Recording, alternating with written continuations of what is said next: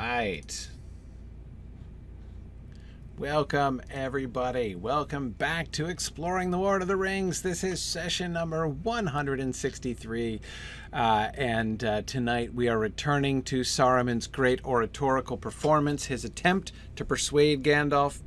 Um, if, uh, if indeed that is exactly his intent, uh, as we will discuss later today. But um, I'm excited to get back into things. Thanks everybody for joining me here today. Um, I know, of course, there's uh, yeah, there's nothing else you had to do tonight, and I, uh, you know, since there's nothing else much going on. Wait, let me say that again. There's nothing much going on, so you can just sit back and pay attention to something really important which impacts all of our lives in a deep and profound way, such as Saruman and Gandalf's discussion. Uh, so here we go. Let's jump. Let's just jump straight. Into, I'm not even doing announcements for fear of pointing to something outside of uh, outside of class. We're just we're just we're here. So this is what we're talking about. All right. Um, so I, not, we're not going to redo this, but this is the slide from last time, which I kept uh, at the front here today uh, because I wanted to have it here to refer to because I wanted to kind of jump back and forth. So looking at sort of the shape of things here, right? Remember, we had the because uh, I, I want to make sure that we're seeing the overall trajectory of Saruman's approach because that strikes me as really important here. Um, even though we haven't discussed the whole thing from the beginning, I think that's going to be pretty important. So we begin with his declamation, right? The elder days are gone, the middle days are passing, and we were seeing all of the red flags that he's throwing up throughout that, right? As we discussed last time.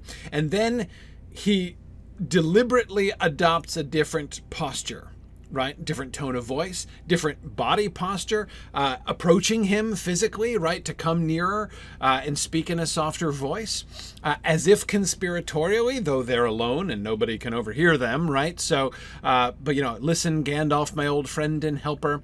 Um, one of the questions I was asking last time was whether he slips up there. We were talking about that. I still kind of think that he did. Uh, this then is one choice before you, uh, before us. Uh, I think might well be a slip up on his part there. But um, uh, we spent a lot of time last time also talking about the really uh, intriguingly, I think, uh, intriguingly ambiguous way uh, in, in, which Saruman talks about. I just realized I don't need these right now. Um, the ambiguous way in which Saruman talks about the uh, uh, the the power, right? Um, whether he's he's not naming Sauron because that would be, you know, a little bit aggressive, right? Hey, let's join Sauron. Doesn't that sound like a good idea? Um, but he's also depersonalizing him, which seems like a bit of an insult, speaking of him almost more like a natural resource to be sort of tapped rather than an ally to be joined exactly. And then that implication we were kind of talking about how. Um, he's not necessarily just saying straight out, I am the power that is rising, uh, but he is kind of leaving it open, right? Should that there could be a there's some uncertainty, right, about exactly who the power should be. And that's the sort of, uh, in my view, the final effect of his depersonalization of the power here, right? Because he's not talking about, let's join Sauron. That would imply a kind of loyalty to Sauron himself. Like, Sauron is a great guy. I think we should totally throw in with him because he's awesome. And that's not in any way, at any point, and for any reason, what Saruman is saying, right? Um, so it does leave it open such that if the power that is growing should basically come around to him instead of to Sauron, uh, that um, uh, that things would um, uh, things would almost all the things that he says would be related to him. And then, of course, we talk, we looked at uh, you know one of the most famous and overt uh, not discussions exactly, but sort of statements of the whole uh, uh, me, uh, subjugating the means to the ends, um, you know, uh, not discounting the means so long as the proper ends are achieved, and some of the implications of that uh, last time. So that's where we were, just to sum up the first part of his speech and what we were seeing there. And I may, uh, I may end up wanting to come back to refer back to some other things here, but. Um, Uh, let's uh, let's go on. Saruman, I said, and this is Gandalf responding. I have heard speeches of this kind before, but only in the mouths of emissaries sent from Mordor to deceive the ignorant. I cannot think that you brought me so far only to weary my ears. He looked at me sidelong and paused a while considering. Well, I see that this wise course does not commend itself to you, he said. Not yet. Not if some better way can be contrived. He came and laid his long hand on my arm. And why not, Gandalf? he whispered. Why not? The ruling ring. If we could command that, then the power would pass to us. That is in truth why I brought you here. For I have many eyes in my service, and I believe that you know where this precious thing now lies. Is it not so? Or why do the Nine ask for the Shire? And what is your business there? As he said this, a lust which he could not conceal shone suddenly in his eyes. Okay, so much here. Okay, all right. First, Gandalf's response, right? Gandalf is in no real danger of being convinced, and I cannot think that Saruman intended it, right? What does he expect? This is one of the first questions that I have here. And Gandalf's response seems to me to kind of challenge this question, right? My question is what does Saruman expect? Did he really think there was not just a, a good chance, but literally any chance that Gandalf's response to that speech was going to be, you know what? You're right. Let's join Sauron. That would be much wiser yeah, I hadn't really thought about it that way before, but you know, now that you've pointed out that he's likely to win, because you know, I never knew. I thought like we were winning all this time. I was under the impression that he was just, you know, this like he was as tame as a rabbit over there, and we were just. Oh man, no, you're right. He is likely to win, and so it would be prudent for us to join him. So yeah, yeah, let's do that. Right? I mean, seriously, there's there is no way that there is no way that Gandalf is going to say yes to that, right? I can't really think that the argument that he's been making is intended in that way, um, is intended that way to convince Gandalf, to talk him over to Saruman's side. And indeed, Gandalf's response I have heard speeches of this kind before but only in the mouths of emissaries sent from Mordor to deceive the ignorant. Now, uh, let's pause there for a second. Um, uh, I'm not sure if that's how you pronounce your uh, handle there, uh, was saying, when did Gandalf hear such speeches before? Uh, exactly.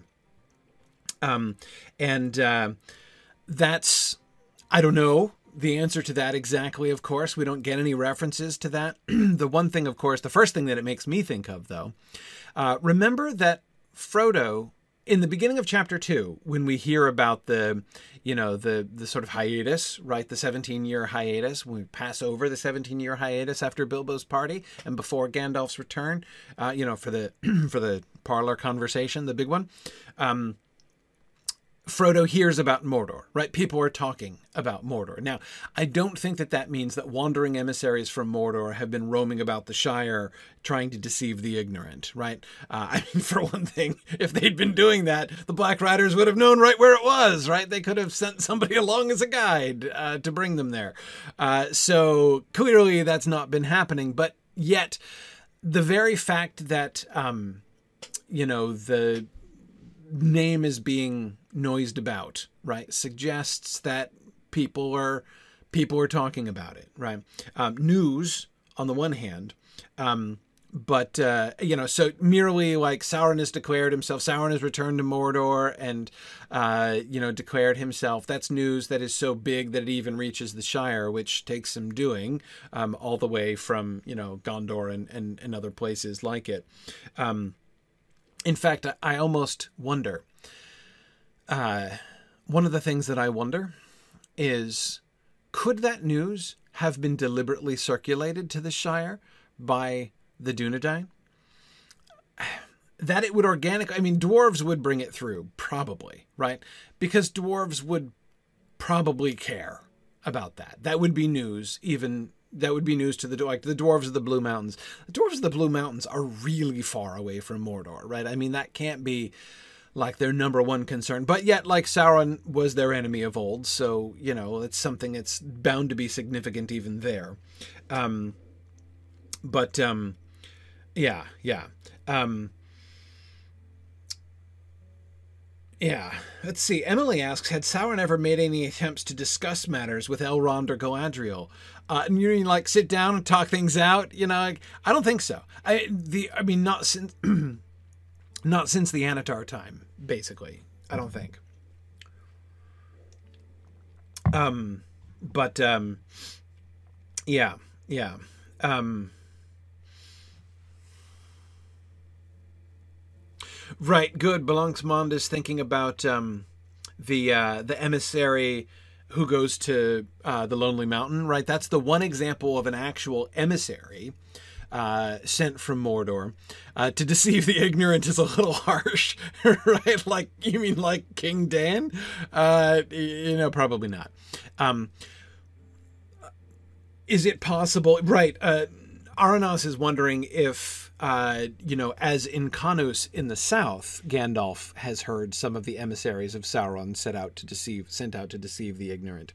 And Aranas, you know, I had never thought about it that way, but that certainly seems possible. I mean, look, the fact is there are just not very many. Pl- if you think about, just like look at the map, right? Look at the map. I mean, here, look, we've got a map. I'll do the map. Look at the map of Middle Earth here right? So you're Sauron. You've set up in Mordor, um, and the the Lotro map is kind of pretty. You have to admit. Um, so you're in Mordor, and you're gonna you're you're declaring yourself, which means you're launching a public, uh, a, you know, a, a, a, PR campaign right from Mordor. Um, and your PR campaign has a couple different goals, right? One goal of your PR campaign is recruitment from those who had been your allies, right? Those who might flock back and, you know, worship you again because you're an ancestral god of their people, for instance. Like, yeah, you want the, you want to broadcast to them that you're back and expecting fealty, right? Uh, you know, line up to come and worship and P.S. bring your armies, right? So, sure, you want to be sending those messages down uh, around east and south, especially from Mordor, right? Um, there are some folks who, you know, might be kind of on the fence potentially that you would want to send. This is this is presumably why the emissary went to the Lonely Mountain and to Dale, right? Because they're a little bit, you know, it's they're kind of leaning in one direction, but uh, but it's not obvious where they'll be, or at the very least, they could maybe be convinced or, you know, deceived into like staying neutral at the very least and not coming into, uh, not coming in to, um, uh, to join in, you know, on the side of Sauron's enemies. So that's worth a shot, right? But who else is there? Who else is who else on this map is? He's not sending emissaries to Gondor trying to deceive them, right? That ship has sailed. He doesn't send emissaries to Rohan, right? Horse thieves, yes. Emissaries, no. Is he going to send emissaries anywhere to the west of the Misty Mountains? I can't imagine that he is, right? That's really far. And um, and again, and anyway, to whom? There's like no nations of people. What's like the Breelanders? I mean, like the the, the the, the people who live in these five villages, and presumably there are other like clusters of villages around places that aren't really mentioned. Um, you know, but but the, there aren't like nations over there. There's no large bodies of people. The, there's no one to whom Sauron would send an emissary exactly that I can think of over there, right? So the more I think about this, um, Aranas, the more I'm coming around to your sort of um, way of thinking there. Um, that um, most likely, where he is most likely to send emissaries uh, is south. Like, I mean, because it's not a given. It's, he's, he's been away some time right? Like many generations of men. Uh, so, you know, the folks in Rhûn and Khand and Harad and Umbar, it's not a given right? It's not a given. I mean, even if like folk like folks of Umbar are, traditionally no friends of Gondor, of course, but that doesn't say they're automatically going to throw in and uh, be recruited to Mordor's armies. Because remember, not only Uh, remember what that means. And this, I'm sorry, here I'm thinking of a passage we were just discussing in uh, the last session of my Morgoth's Ring uh, uh class. Um, which that should all be on YouTube now uh, if you guys wanted to look at that. Um, it's long. Uh, we, we talked for some time about Morgoth's Ring. It's like a 28 session class, like 56 hours. But anyway, it's uh, in the very last session, we were talking about some of the last passages at the end of uh, uh, Myths Transformed. And one of the things that we were doing, um, one of the things that we were looking at was when Tolkien was thinking about what Sauron had to do in order to bring the um, in order to bring the Easterlings, like the men, into his armies, basically. That it's it's a non-trivial thing to get men to just like walk, like march into battle side by side with orcs. Like that's kind of a big deal. Um, it's not enough just to be like, hey, you hate Gondor too, right? Okay, well, join in with me, right? Why not?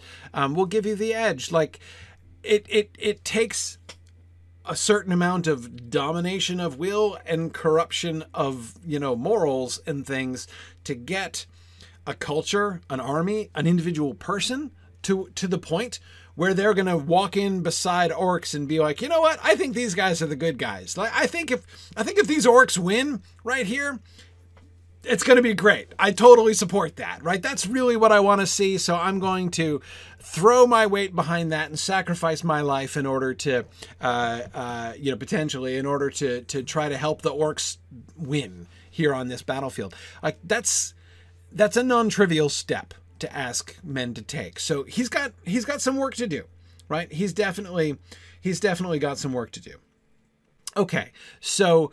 Um, he would certainly have emissaries to send out. So Arnas, I, I like that idea. Um, I like I like the idea um, that where Gandalf is referring that he has heard emissaries, or at least like indirectly heard. Right? I mean, he either he's heard the emissaries themselves or he's you know heard reported to him what the emissaries of Sauron are saying. He says that he's heard them, right? That he's he's only heard speeches like this from uh, emissaries sent from Mordor.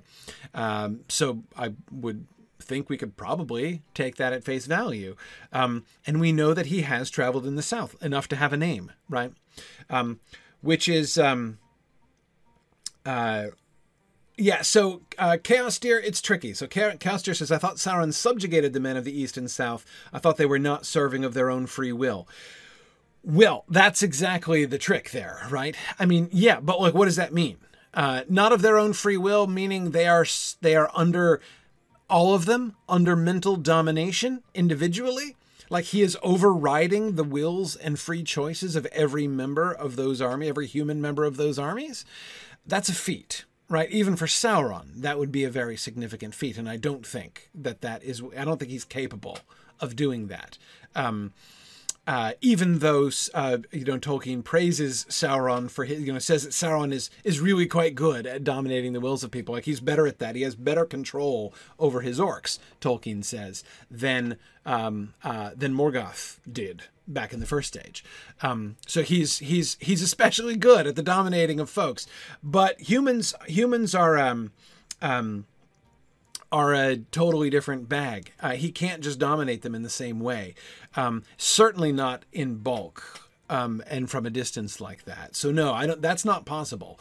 Which means they have to be marching like each individual soldier has to be marching by his own free will, right? So he has to now he can subjugate them like sort of politically right if he can get their leaders to swear you know loyalty to mordor in some way or other right? And then those those leaders get the people to go right and get the armies to march. Presumably that's how it happens. But again even there there's still work to be done when you've got like you know your like blue collar soldiers there in the line right lining up with the orcs and being like um is are you know are we okay with it? Anyway i'm just saying this was a big PR campaign, right? There's a lot of work to be done there. He can't. This is not automatic, right? You can't just. Um, he he doesn't just set himself up in Mordor and automatically like have an empire at his disposal. There's work to be done. Um, but um, Yeah, exactly. Green Great Dragon is recalling, of course, Sam's musing about the dead uh, Haradrim, uh, you know, who falls, tumbles down into the into the you know the the the little dale where they're hiding there. Absolutely, he he wonders about that, right? And I think, you know, Sam wonders about that. I mean, Tolkien brings that up, right? He invites us as readers to wonder this along with Sam. We don't often get asked to do that in the course of the book, right? Sauron's armies, in general, are treated as kind of monolithic, right? We're just sort of led to understand them as they're just, they're, you know, arrayed against Gondor. Um, but they've been manipulated. It's clear that they've been manipulated in certain ways. And it is even clearer that on an individual level, right, from like a soldier by soldier level, there may still be uh, sort of. Um, sort of questions uh, here. Um, so um, anyway, uh, again, I'm not saying that I think it's. I'm not saying that I find it hard to believe that Sauron can recruit these armies. I don't find that hard to believe. Um, I'm just saying it's not going to happen automatically. It's going to take some work, and so it does seem. So again, Arnas, I had never thought of that before.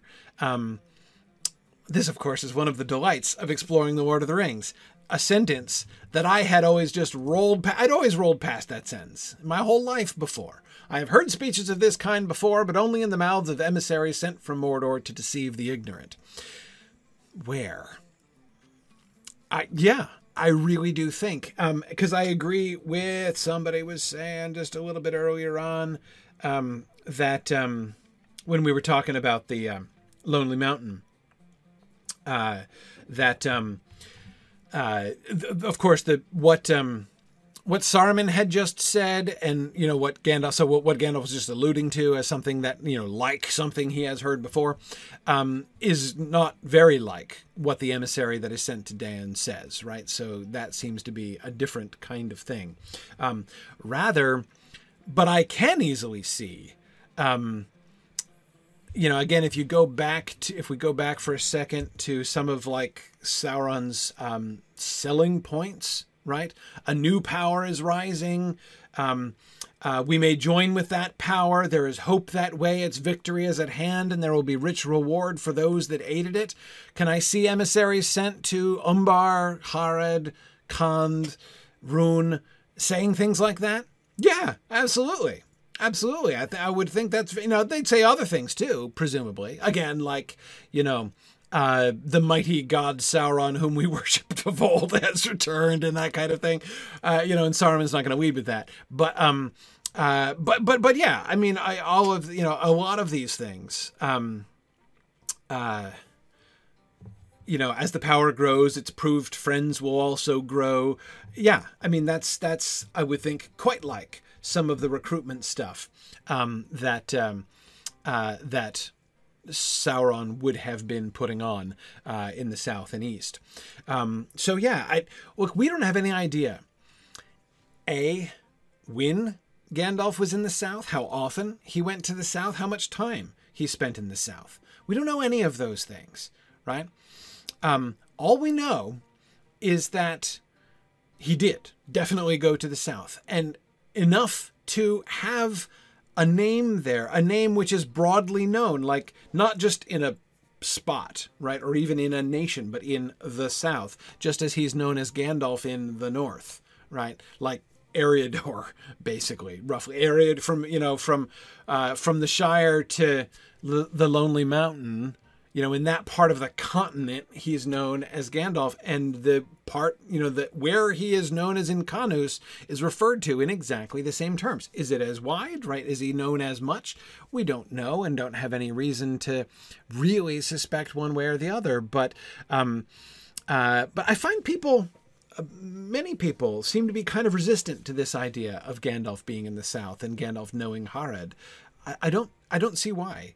Um, we know that Gandalf. I mean, even just thinking back to the discussions we've had over the last couple weeks, right, as we've been trying to figure out what the job description of the Grey Wizard is, right? What it means to be Gandalf the Grey, and what is clear is roaming about and minding everybody's business is kind of his job, right? As far as we can tell, um, tend you know becoming the friend and encourager and supporter of people.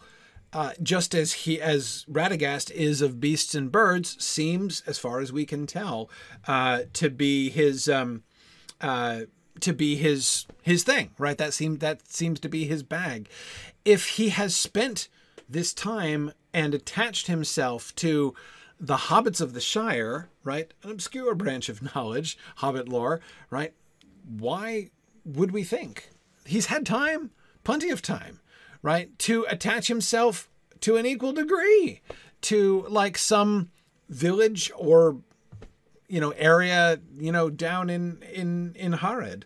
Um, he doesn't go in the east, right? He said where he's he's he's on record as not going into the east, um, but he's equally on record as definitely going to the south.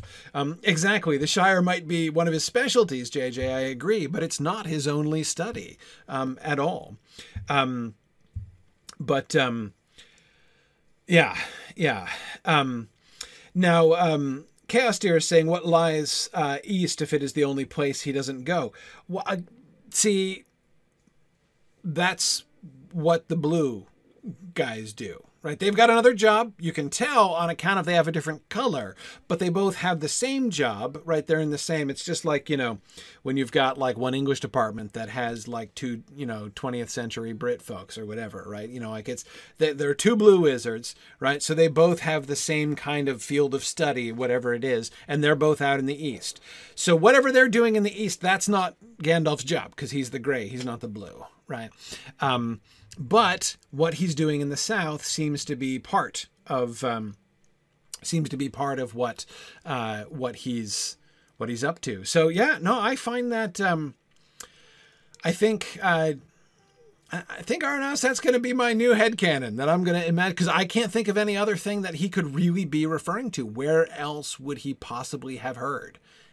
emissaries sent from Mordor who are saying things like that. Where else is is is is he recruiting?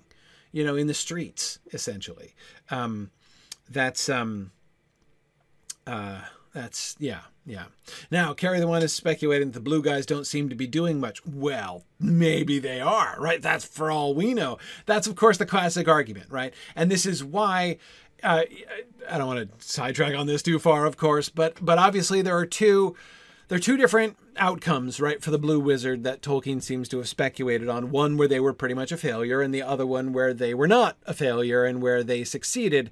And either one of them fits perfectly well with the facts, essentially, right? I mean, you can easily say, look at that. Oh, yeah, they totally, like, if the Blue Wizards had done a half decent job, then boy, Sauron would have called into the East in vain, right? And the war would have been a lot simpler.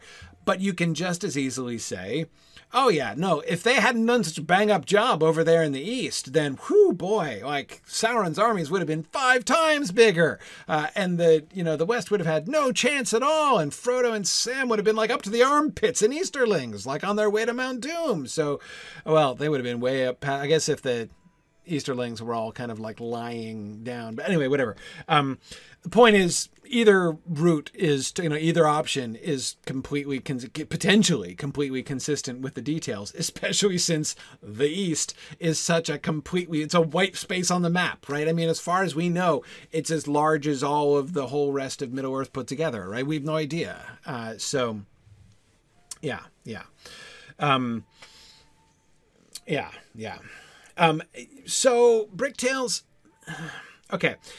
Yes and no. Uh, Bricktails was saying they weren't even necessarily primarily sent to fight Sauron. They could have other missions. Yes, in a sense. Uh, so to to oppose Sauron is why to be a kind of not counterbalancing. That's probably not the right metaphor, but to to try to counteract Sauron is why the Istari were sent, like all of them right? That's so that's kind of the overarching sort of mission statement of the Istari, right? Is to oppose Sauron. But you've got the White Wizard who's got a particular job here, right? He's got a different job uh, about that, and the Gray Wizard has a different job.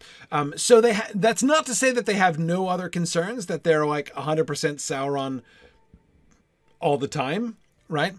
Um, but um, you know that like they can't be interested in anything else and they don't ever do anything else again not not not saying that or that there's any reason for us to think or suspect that um uh, so like for instance if Radagast does some good with birds and beasts, like on their own, like not even just like recruiting birds and beasts in order to be part of the anti-Sauron efforts. Like I, I don't even mean that, right? But even if they just, um, if he does some good in the world of birds and beasts, that would probably be, you know, fulfill- but if if that is like part of his charter, as it were, you know, part of his uh, part of his job description, it would be sort of a secondary one, right? Like Gandalf wasn't sent in order to light off fireworks for hobbits, you know, at old hobbits' birthdays, um, but he, like, it's it's it sort of fits with what he's doing, right? It's part of what he's doing. It's it's it's consistent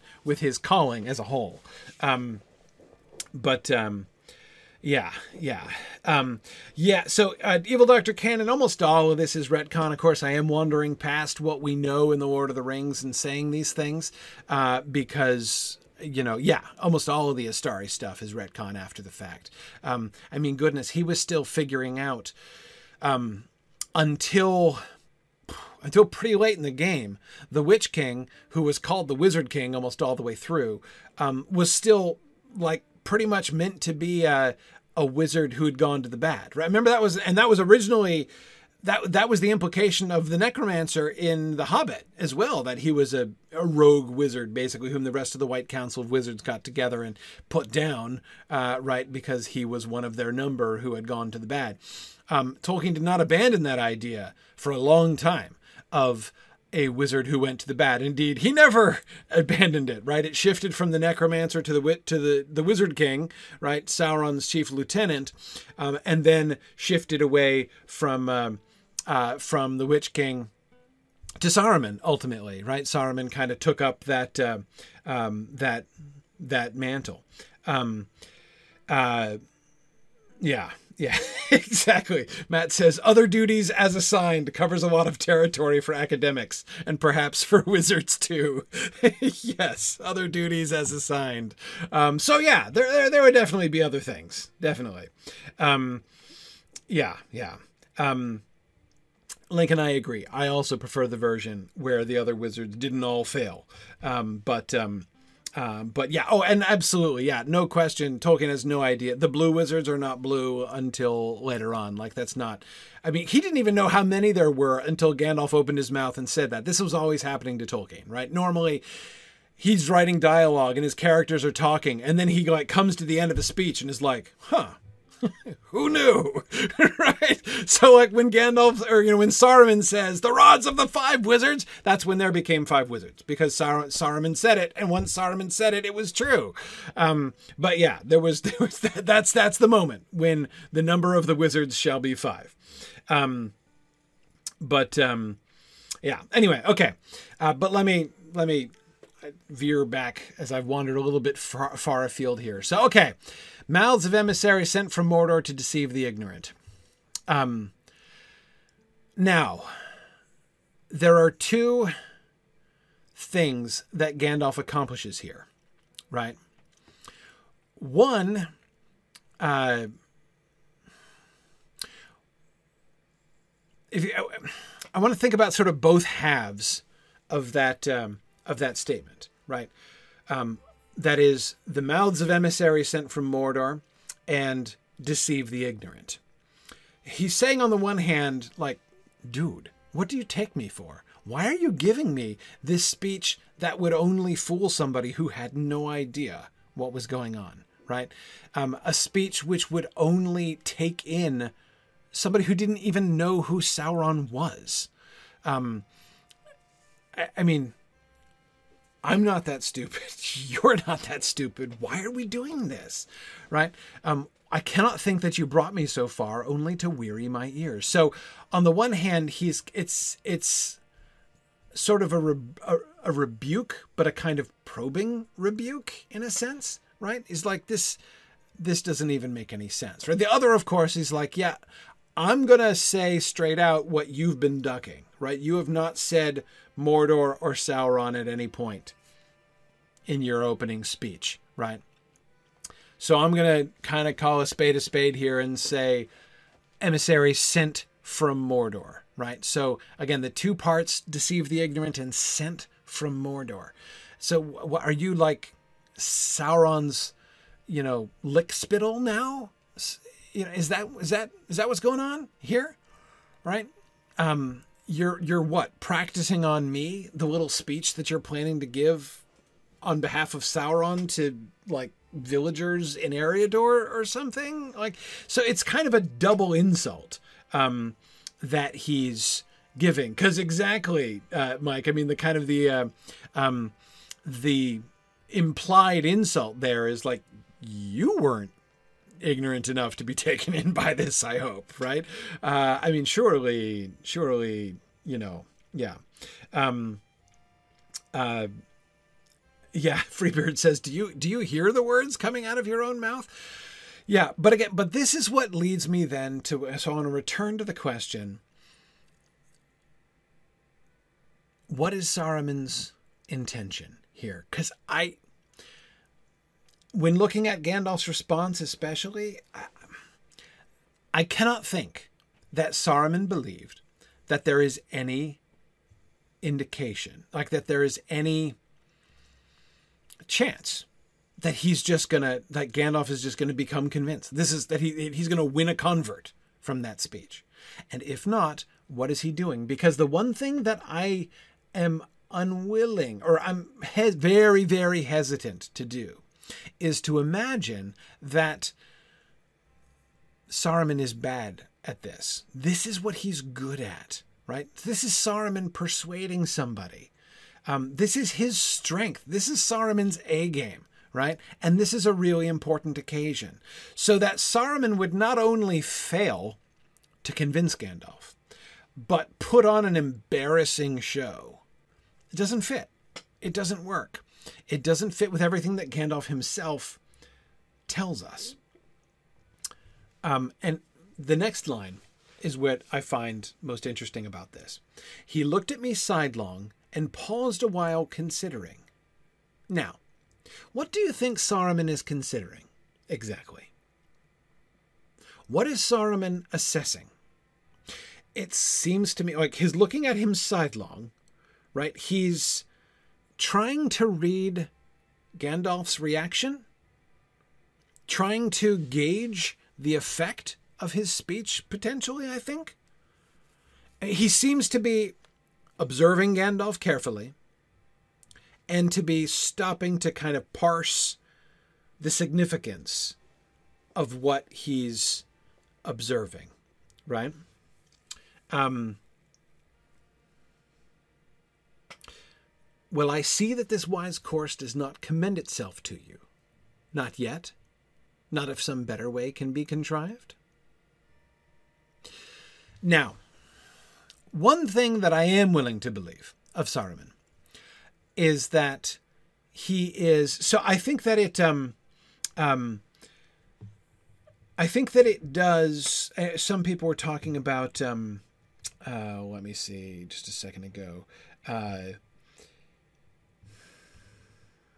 Yeah, Freebird was just saying, I think Saruman is a narcissist who believes he's uncovered the truth. He's laying it out, not lying. Yeah, yeah, I, am I'm, I'm definitely, um, uh, uh, I'm definitely very willing to believe that Saruman is narcissistic and that he is able to convince himself of things and therefore believe that other people will believe them. Like this, I that concept I can believe, but I do not think that that would lead him to put on such a poor show of persuasion when that's his main thing. Now, this I like. Emily, that's a wonderful suggestion. Emily says he does have a ring, right? And we talked about his ring, uh, which I suspect and believe to be a ring of power. His ring of power that he made. He calls himself Ringmaker, and then he's wearing a ring. Um, and we talked about what could its power be, right? What would he do? And one of our leading suspicions was that he's trying to use it to augment his biggest and favorite power, uh, which is the power of persuasion. So Emily's saying maybe he's testing its abilities. Maybe that sidelong look is a like, you know, um, you know, like the scientist's note on uh, the effects uh, on a sub on a live subject, right? Uh, first test on live sub uh, subject uh, appears to be of dubious uh, success, um, but um, anyway, um, so. or as Valori says, is this thing on? yeah, possibly, possibly. Um, yeah. Um, so, uh, so yeah. So no, I think, uh, but see, but Freebeard, I, I think if his narcissism were of such a kind that it simply like undermines his ability uh, to persuade like anybody of anything, it doesn't fit. It doesn't work. We know that his persuasiveness is good. His persuasiveness works. It comes very close to working with the whole crowd of people that come to his tower. Right? Gandalf is perhaps in no danger at that point, but others are, um, and they're only saved sort of by circumstances, as we'll see when we get there pretty soon. But um, what I'm thinking, though, the thing that I don't want to lose in you know remembering forward to that scene, um, his words are very powerful. Um, he is able to persuade. He does have potency still, and I don't think um, that if we understand him as already being essentially kind of you know, having lost his greatest ability, um, his ability, his power will be undermined by his own um, narcissism, his own evil, basically, right? You know, the, the, the route that he has taken is going to undermine him, um, but not totally and not right away, I think. Um, but, um, yeah. JJ says, disclaimer pretty soon in Signum speech means within the lifetime of at least some of the people in attendance. exactly. That is. I, I, I agree. That's a pretty. That's a pretty good definition. yeah, absolutely. Um, but um, okay. Well, I see that this wise course does not commend itself to you. Not yet. Not if some better way can be contrived. Now, here's the thing that I do readily believe of Saruman, and a thing that is a weakness and that does undermine him. And it's the same thing that undermines Sauron later on. And that is that tendency. Gandalf is going to talk about this later. That tendency to judge all things by your own frame of reference, right? That Saruman definitely does have, and I think that he's showing it here, right? He sees that Gandalf is resistant, right? Um, he sees Gandalf is not going to be convinced by this.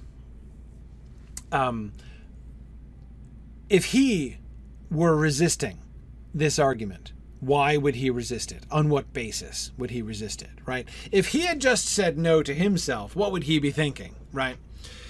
And the answer is I'm not, there's no way I'm going to do that. And the reason I'm not going to do that, the reason that it would be insane for us to join with Sauron, is that there might still be some other better and more expedient ways towards vic- towards victory than that, right? And that's what he seems to suspect Gandalf of saying. Not yet, not if some better way can be contrived. Put yourself in Saruman's position. When Gandalf shows up, what has to be the first question on Saruman's mind? I think this for this whole conversation, there has been one unasked question that he has wanted to know the answer to from the moment Gandalf showed up. Aranas, exactly. I don't think it is even does do you know where the ring is? Do you are you wielding the ring of power? Do you have it? Have you claimed it? That has to be his primary question, right? He believes that the ring has been found. He believes he's put this together. Oops, he's put this together since um, uh, he's put this together since the the nine have been abroad, right? Why did the nine ask for the Shire, and what is your business there? he so he's known for a while that the one ring is in circulation. He was lying to the white council right deliberately. He was attempting to set them off the trail and to and he invested all of the um the sort of the resources that he had gotten all of his reputation right? He invested everything from his reputation in the on the premise that don't worry the ring is not in circulation anymore right so that they would believe that in order to keep them from searching because he knew it was around because he was looking for it himself okay fine um, he knows the ruling ring is around he suspects he believes that Gandalf has the ring. That I think is fairly clear. And I think this is what he's probing, right? He's not just going to come out and ask that. He's not going to lead with that question, but he's trying to figure that out. I see that this wise course does not commend itself to you. Not yet. Not if some better way can be contrived, he says. Still looking at Gandalf sidelong, still watching his reactions. How's Gandalf gonna? Is is is is is there going to be any tell from Gandalf? Right, some other better way can be contrived. Is Gandalf spurning the idea of fighting alongside Sauron because he already has a new plan A? Right, that he is setting himself up. He's going to use Sauron's ring against him, as is the obvious thing to do. That's what somebody like Gandalf could be expected to do, right? I mean, if Gandalf finds it, surely he's going to be all like, yeah, we can fight Sauron with this, right? Because he's a simp, but whatever, right? But surely that's what he's going to do. You know, again, like with Sauron, that Gandalf's thinking and approach to the ring would be wholly different from Saruman's own does not seem to have entered into um, Saruman's thinking. That Gandalf would find the ring and yet not take it, not even to protect it, right? Um, I mean, there's no way Saruman would ever have done that, left it in the hands of a hobbit back in the Shire, right? I mean, even if Saruman I mean, that's like so far down the list of possibilities of what Saruman do with it. I think that he literally can't imagine it. And like Leobot, you're completely right. It, that's not wise. It's not. That's why it's a. It's would seem like a completely foolish thing to do, right? So he has reason to believe that Gandalf has found the ring, and he knows what he would do, and even trying to judge Gandalf by what he knows of Gandalf, right? Surely the minimum that he would do, right? Most likely, if Gandalf finds the ring, he's going to claim it for himself. Who wouldn't, right? And then he's going to fight Sauron with it, and you know, try to be all like uh, binding somebody else's business. So at the very least, he's going to be like totally moving in on his white wizard white wizard shtick. And what's worse than that, uh, because of course Saruman is like moved beyond the whole whiteness thing anyway. Um, he's going to be, you know, remember Saruman is like Saruman of many colors, right? He's the one who is like the consummation of all wizarddom, right? Um, he's the master of all fields of inquiry, um, the master of all lore and of all power obviously having a rival like Gandalf the Grey supercharged by Sauron's ring would be not good, right? So that's going to be a problem all by itself. But whatever. Gandalf would do this in order to attack Sauron. Or maybe, okay, maybe Gandalf. Because he's kind of inscrutable, Gandalf. You know, he, he he's different. Saruman knows that he's different. Maybe, just maybe, he's protecting it. Maybe he's not going to claim it himself maybe he's going to be all like, oh, to use the ring of the enemy against him would be a really bad idea. So um, he's probably going to be too squeamish to seize power himself because he's Gandalf, right?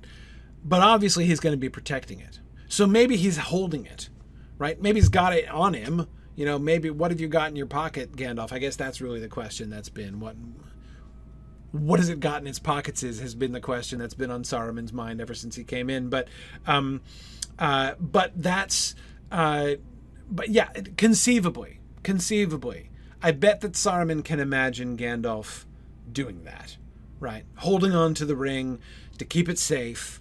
Um, and what is Gandalf's plan with the ring? Now, again, if we go, so go back for a second. Think about this first speech again. Think about this first speech again if when if if you're uttering it and in uttering it you believe that the person you're uttering it to has the ring of power in his pocket. Right? See how this sounds a little bit different now? The time of the elves is over, but our time is at hand, the world of men which we must rule, but we must have power. Power to order all things as we will, for that good which only the wise can see. It's like he's anticipating. He knows Gandalf is going to be all squeamish, right? You know, if he can get Gandalf to confess that he's got the Ring of Power, which he's hoping he can bring Gandalf to that point, right? Gandalf is still going to be all like, no, no, we mustn't use it. And he's going to be, so he's setting up like, come on, man. Like, come on, look at the big picture. Look at the big picture. We have to have power in order to bring about our high and ultimate purpose. And then, if we think about that from this perspective, that second paragraph, the one which sounds like a recruitment speech in the mouth of an emissary of Sauron sent out to deceive the ignorant, that speech all of a sudden sounds different now, right? He's saying a new power is rising again. Now, that vagueness begins to take on a new, a, yet another kind of new dimension, right? That new power doesn't have to be Sauron. Remember, we were talking about how striking that sentence is. A new power is rising, right? Sauron's not new, okay? I mean, yeah, okay, like Sauron Mark III or whatever that's rising now is newish, right? Newly released, you know, newly, uh, you know, it's got new digs. You know, it's, it's, it's sure he's like new-ish but he, i mean who would call sauron a new power? It doesn't even really make sense. Exactly. Um, so but if he's not referring to sauron okay, but, but again he kind of is. I think it's a really really careful speech right? It does sound like a recruitment speech. But again, I don't think it's meant to persuade Gandalf to be like, I agree, let's go join Sauron. Instead, I think it's establishing a kind of um, a kind of foil, right? Where he is sort of saying, "Look, let's look at the options here, right? There's fight against Sauron with our own resources. Dumb, right? There's join with Sauron, distasteful at at best, right? What are the other options, right? I bet you're going to say no. Right? I bet you don't want to join with Sauron. Me neither. But let's consider what other options there are. Gandalf is going to be like, we can't use the ring, we have to hide it, we have to protect it, or whatever. And Saruman is going to convince him, we have to use it. We have to use it. It's the only way that we can win. And if we use, then we will be the new power that arises.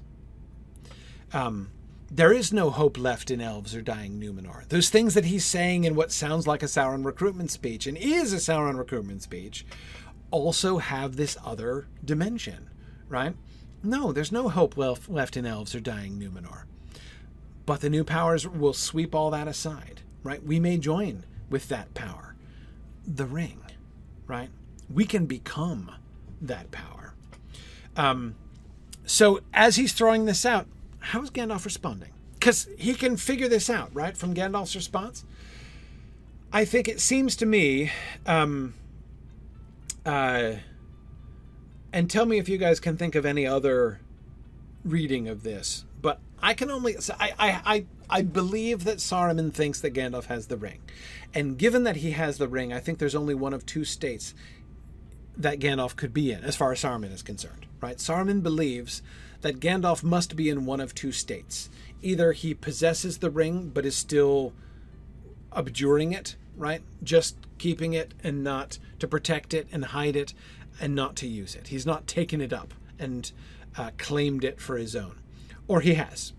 One or the other, right? I mean, those are, I suspect, in Saruman's mind, the only two options. So I suspect that everything he's been saying to this point has been an attempt to probe Gandalf to try to figure out which state Gandalf is in. Have you claimed the ring? Or have you not claimed the ring? That's why he's looking at him sidelong, right? Trying to parse Gandalf's response. I cannot think you brought me here, you brought me so far only to weary my ears. Hmm, what does that suggest? Is that consistent with a new ring lord? The arrogance of a new ring lord? Has he taken the power to himself? Does he think this is all beneath him and a waste of his time? Be, for that reason? Or or is this just because he's still in his like goody goody, you know, perspective and he's like I have to we have to protect the ring. Um and so you know, he's you know, I yeah. Right now, the third option is that he's hidden in he's hidden in the Shire. Of course, that's the actual option. Um, I mean, I guess conceivably he could have himself established some kind of like he's actually like he's buried it or something, you know, and like put spells over it or whatever. You know, like whatever Sauron did with his ring when he went to Numenor. Um, um, yeah. Fourth option, he's on his way to the ocean to make Sauron's prior claims be true. He's going the long way around. In that case, sorry, he's gone pretty far inland on his way to the sea. Um, yeah, yeah. Um, uh, yeah, and Druid's Fire, I agree with you. Um, Saruman is very wise in ring lore, so he would know that if, or at least, he would know that Gandalf would be hard to overcome if Gandalf had claimed the ring. His only hope. Look at that. It did die. Okay, it's back now. Weird. Interesting. Okay. It seems to be back now. I'm seeing the green light. Yeah, you you might have to uh, you might have to restart Twitch. There. Okay. Um, sorry. Okay. Uh, so what was the last thing? what was the last thing y'all heard? I was talking about bringing a gun to a gunfight. I was talking about Saruman suspecting if Gandalf has the ring, he's probably gonna have to fight him, and so he's it's maybe one of the reason that he's buffed himself up with the ring of power of his own, um, because he knows he's gonna have to um, he's gonna have to go up against Gandalf bearing the ring, right? And perhaps he's even he Gandalf has even come uh, to Orthanc in order to take Saruman out, right, or displace him, or seize his own power, uh, or whatever. Um, so that um, anyway, that seems to be uh, one very live possibility that he's he's he's got a question, and I'm wondering if he's thinking that that's more likely, um, given Gandalf's first response. Um, yeah, but um, anyway, he um, he does think a lot of himself anyway. So I suspect maybe he would think um, that he would have a, a chance against because I mean he's so much more powerful than Gandalf in the first place, right? I mean he's the wizard of all the colors, after all. Um, but again, so I think this wise course does not commend itself to you. Not yet. Not if some better way can be contrived. And I think this was that what his previous speech, I think, was all a setup. I think it was all a setup for this point. I don't think he ever intended, suspected, or intended to convince Gandalf with his earlier argument. I think he was looking to, he was testing Gandalf, testing Gandalf's reactions to see what he would give away. Um, what does he know of the ring? Does he have the ring with him? Has he claimed it for himself? Um, uh, that's um, yeah. But I agree anyway that there is um, uh, there is definitely a there is definitely an argument to convince Gandalf to give him the ring.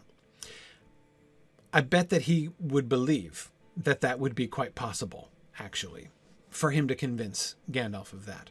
Because again, Gandalf, Gandalf's pretty naive, right?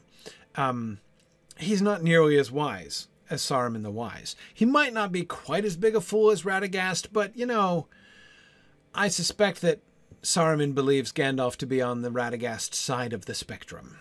You know, so as far as the wisdom folly spectrum in his uh, in his view. Um, not if some better way can be contrived. He came and laid his long hand on my arm. And why not, Gandalf? he whispered. Why not the ruling ring? If we could command that, then the power would pass to us. Again, that I think is what he was setting up all along. That's why he was talking about capital P power, right? The power would be ours. Then all those things that I said would be true of us. If we could command that. Um, now, why does he say we? Right? Why does he say we? Because he thinks that Gandalf has it. He needs collaboration here. He needs Gandalf's cooperation. Obviously, if he had the ring or had information about the ring, he wouldn't be coming to Gandalf for collaboration, right? Um, but he's trying to convince this is the real argument. If we could command that, then the power would pass to us. That is in truth why I brought you here. For I have many eyes in my service, and I believe that you know where this precious thing now lies. Is it not so? Or why do the nine ask for the Shire, and what is your business there? He's saying, Look, the jig is up, right? I know you know about the ring. I have come to the conclusion that you have found the ring. I believe you know where this precious thing now lies. And it is before me, isn't it? Right? I, I really think that he thinks that um, uh, that Gandalf has it. Um, yeah, he does want to say me, but it has to be we for now. Exactly, exactly. Um, now, Corey is wondering what if rather uh, Saruman thinks it would be wise of Gandalf to give Saruman the ring. Um, oh, I'm sure he does. I'm sure he does. No question. Right? Um, look, there are parts of his earlier speech that I totally believe. I believe him about the high and ultimate purpose, knowledge, rule, order, right? I believe that he believes that the course that he is setting out upon is one in which their ends will not change, only their means. Um, but the means in question aren't really allying with Sauron right? The means in question is finding Sauron's ring and using it. That's Saruman's whole gambit. That's the whole point. That's the whole plan, right? His whole plan is to find the ring of power, use it to defeat Sauron because he's a rival in any case, right? No matter what, defeating Sauron, putting down Sauron is going to be a good idea if you're going to set up for yourself here, right? So, you know, um, anyway, so yeah, um, Yeah. Okay. Uh, that is in truth why I brought you here. Um, yeah. Um, but anyway, yeah. So Corey, yeah, thank you uh, for your uh, second comment there. Uh, yes, Gandalf. It would be wisest, right? Again, there's no change in his ends, only in his means. There was my train of thought again. Okay. I, I, I bet you that he believes that. He genuinely believes. He genuinely believes that what he's doing is totally the right thing to do, right? Right in the sense of being the most expedient means to the proper ends. Um, I mean, what are their choices? Let Sauron win, or what's Plan B? Sauron's going to win, right? So just like holding out until the end, and going down with the ship while Sauron takes over the continent. Okay, you know, where are the odds there, right? I mean, like, where's the good outcome there? But if you can kind of stand aside, so like there, but there are a couple other options. One is to kind of, you know, temporize with Sauron and try to, you know, do the thing like he describes, you know, try to guide it and sort of whatever. But again, that's not going to win. What does he want there? No, that's not what he wants, right? The real move is to fight him in the only way that has any prospect of victory, and that is getting the ring. So, yeah, Corey, absolutely. And who has the best ability to do that? Well, humbly, I believe I'm the best candidate for that position, Saruman suggests, right? I am Saruman Ringmaker. After all, this is my area of expertise. So, my crowning achievement as White Wizard is to take the Ring of Power to myself, and thereby, of course, I'll be becoming much more than just Sar- uh, Saruman the White. Um, and then I can take out Sauron, and then all of our ends are achievable and everything's good, right? So he absolutely would think it was wisest uh, to um, uh, to do that kind of thing. Um, So yes, absolutely, Belongspond. I agree. Destroying the ring must never have crossed Saruman's mind. I agree. Not even briefly. It's hard to imagine that he's ever had even a brief thought of destroying the ring. Um, nor a thought. I, I can't imagine that he really believes when he says, um, uh, "I believe that you know where this precious thing now lies."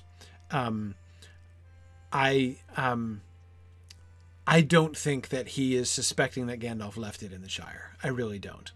Um, I think that he's speaking euphemistically there, like "Come clean, Gandalf. You have it, don't you?"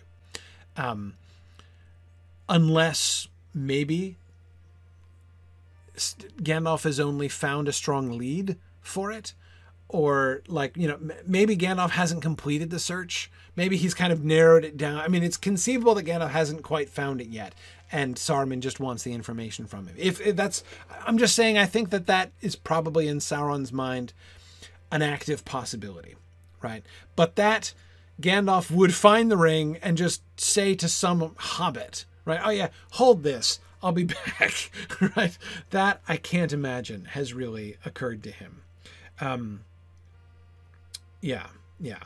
Um, Morrowind is wondering if maybe he thinks Gandalf gave it to Elrond or Galadriel. Well, yeah, again, by probing him, um, maybe.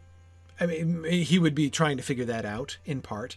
Um, yeah, it's true that where this precious thing now lies. Ooh, yeah, Morrowind, I hadn't thought about that, but the word now, I believe that you know where this precious thing now lies. In other words, not in the Shire anymore, right? You found it in the Shire but where is it now? Right? In your pocket? In Rivendell? In Lothlorien? Where? You know, at the Havens? Where? You know, there's a limited number of places where you know, either you took it up, most probable, um, or you kept it and are trying to protect it, also very likely, or you gave it to one of the other elven wise, out of humility and self sacrifice because you're a git. Also, very possible, right? Um, that he left it in the hands of a hobbit and took off, I really don't. Uh, I really don't think. Um, uh, but yeah, Freebird, I do suspect that he can't fathom that one would let it go. So I would not think that of those three options, I would not think that Saruman. My guess is that Saruman believes that there's a there's a very small chance that he's given it to somebody else, like Elrond or Galadriel. Um, not that so doing wouldn't be like Gandalf, but I think that he's studied the One Ring enough to know that it's not going to be trivial to give it up. But yes, of course, you guys are um, uh, pointing out that, uh, of course, we have a precious alert, right? He once again uses the word precious, as almost everybody does who um, uh, talks about the ring. Um, that's like the big tell word, right? Um, and even Saruman uses it. I, be- I believe that you know where this precious thing now lies. The interesting thing, um, one interesting thing to see, is not just to take that word for granted, but to see what it means to the people who say it exactly, right? Um, uh, when Isildur says it, uses the word precious.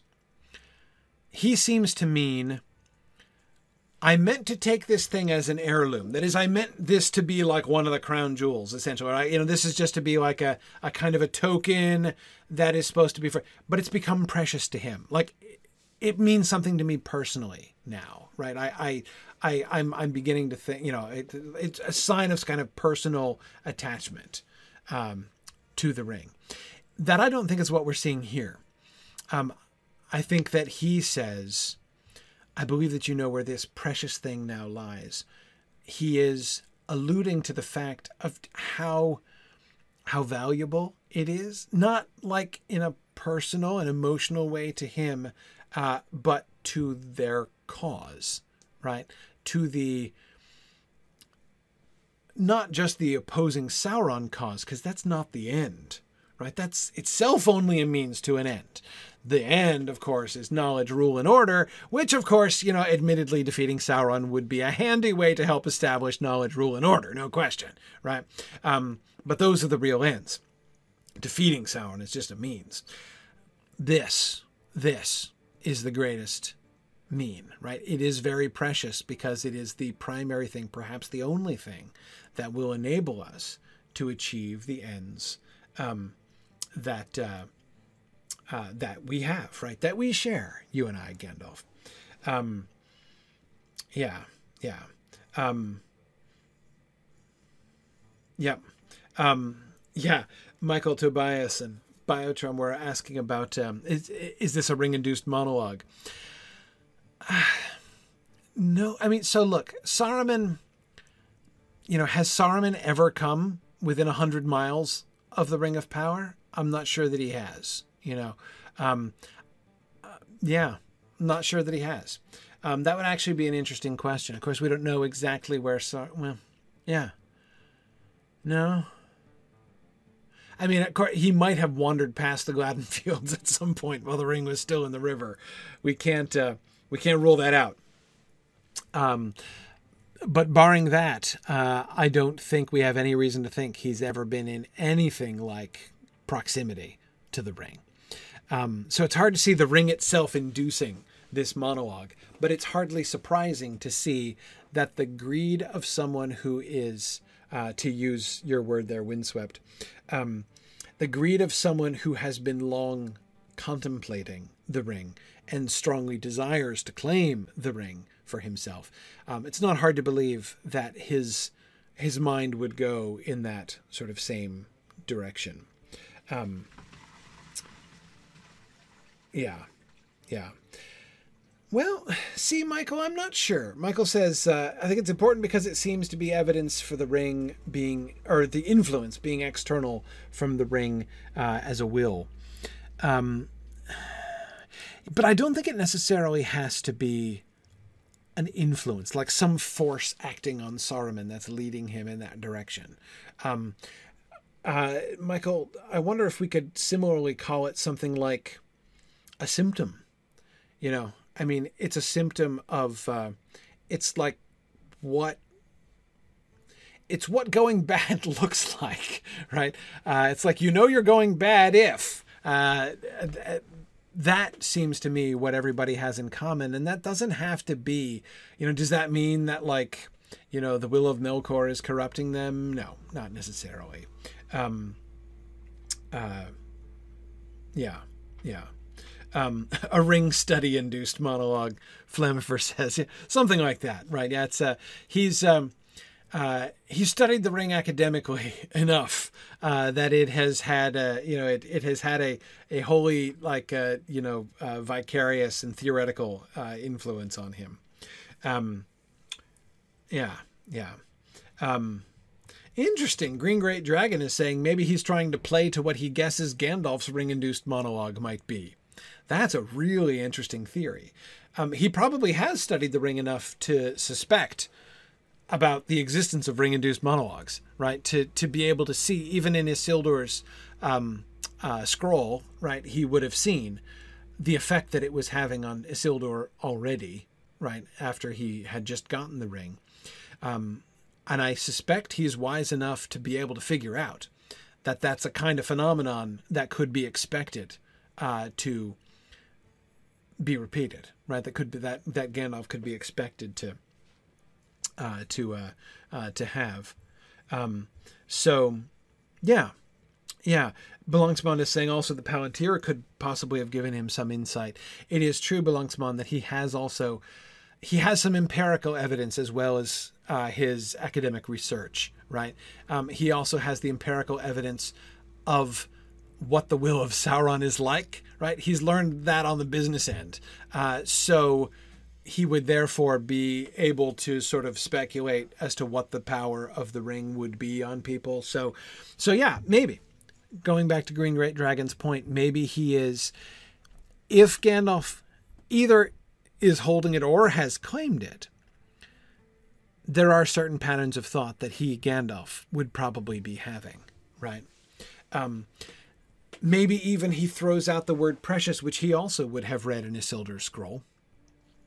Maybe he throws out that word uh, because he's again he's trying to bait Gandalf. Is Gandalf going to perk up? You know, at that word, does does does Gandalf know? Right? Is is is is there something in this speech that's going to give in Gandalf's response to this speech that's gonna give him away? Um, uh,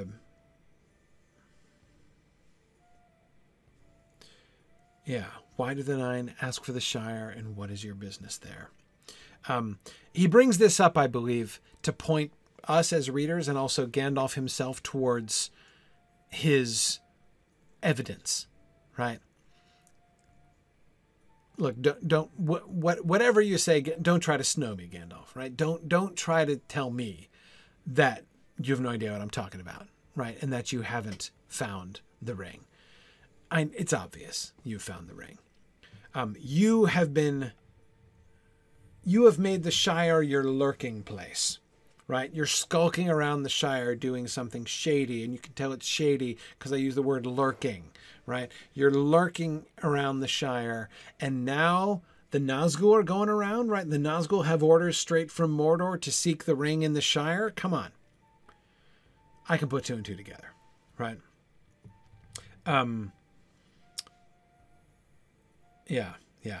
Yeah, Mike says Saruman is very clever. We have many sources, uh, you know, many usages to see that the word precious is important.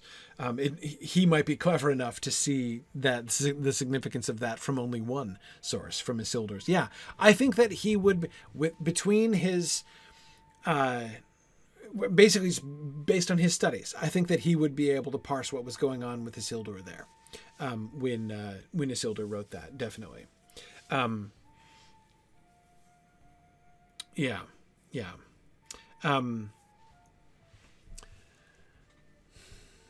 as he said this, a lust which he could not conceal shone suddenly in his eyes. Um, the interesting thing, the kind of irony, right, at the end of this passage, is that he is searching Gandalf, right? He's looking at Gandalf for tells, right? For any indications, for any hint as to what Gandalf's true thoughts and perspective and situation is, and it's he himself who gives the tell, right?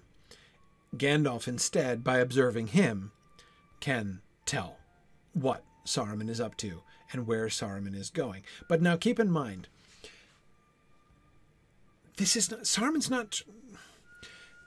I don't think that we're supposed to be thinking that Gandalf, in coming to this conclusion with Saruman, is like showing dazzling insight that this is a massive like piece of, you know, uh, you know, observational penetration by Gandalf, right?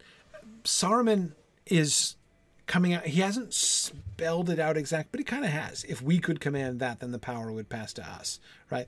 This is the recruitment speech and what he's been building towards. He's still being a little bit. He hasn't said the words like you know Bilbo, right? Have you got it with you now, right? Um, thinking of Bilbo in the uh, in the Hall of Fire. He hasn't said that exactly, right? Um, so he's still kind of holding some things back, but he's not holding much back, right? This is um, uh, this is what this is where this is what he's been building towards. Um, the thing that Gandalf sees is what lies behind it, right? His own personal lust, which means a strong and passionate desire. Uh, don't forget that the word lust, in almost every time, in every time that Tolkien uses the word, except one that I know of, um, there is only one case in which I believe that, um, you know, lewd sexual desire is even consistent with Tolkien's use of the word lust. Um, his his usage just almost never includes that. Um, uh, so don't be thinking in sexual terms. I know that in the modern world, um, the word lust is used almost only, almost exclusively in a sexual context. Um, but that is a very strong narrowing of the meaning of the word from the older times, which uh, he is definitely he Tolkien is definitely invoking. And yes, Fourth Dauntless, that one time I am referring to when Tolkien uses the word lust and uh, that kind of prurient sexual desire is associated with it is Morgoth and Luthien in the Lay of Leithian. Well, I mean, even in the published Silmarillion, it's still there. Yeah, yeah. Um, now, does it still have a negative connotation?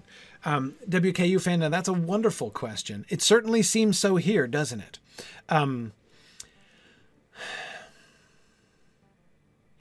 I don't think, in that way, perhaps Tolkien is kind of compromising with the modern world, right?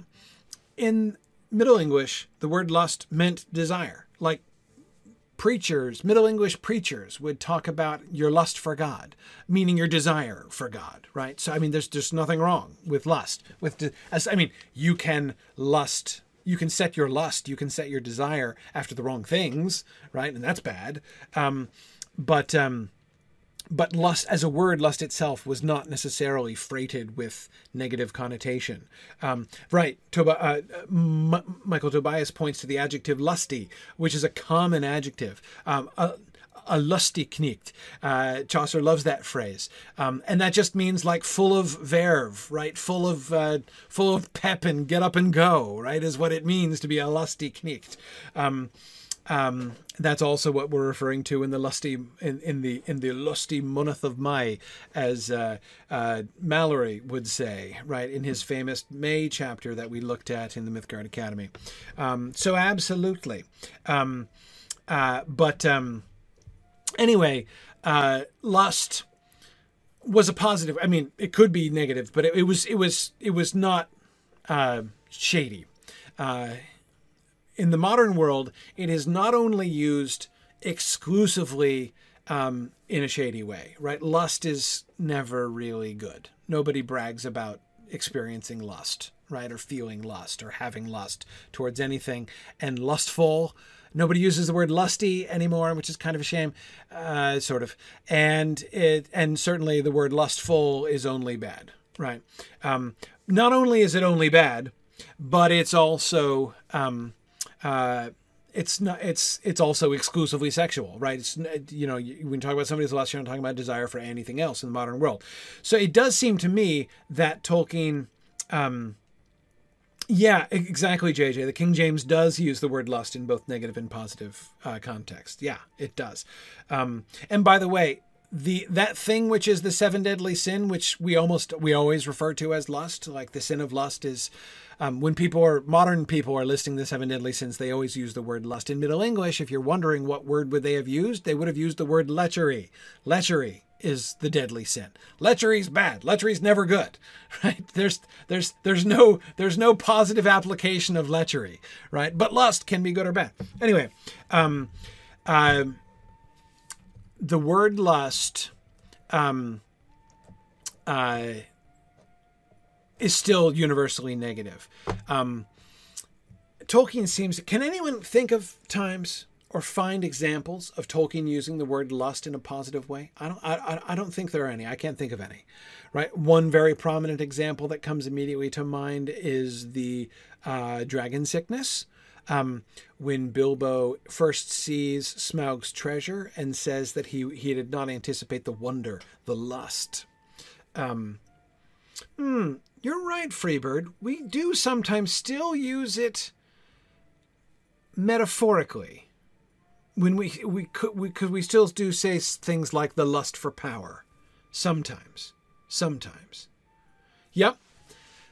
But even then, you see it's metaphor. It's not just another application of the word, it's like a metaphor. I think when people are saying the lust for power, I think they are using that metaphorically. That is to say, they are they are explicitly comparing somebody's desire for power to sexual lust. Eh, they're basically saying this person's desire for power is almost sexual in nature, right? It's, it's like a sexual desire. Um, I think that that's um, uh, that's uh, when I hear people use that phrase, that's what I hear. Um, I could be, but again, I don't think it's just a use of. I mean, it, it it's a remnant of that old usage, but um, anyway, uh, Okay. Um,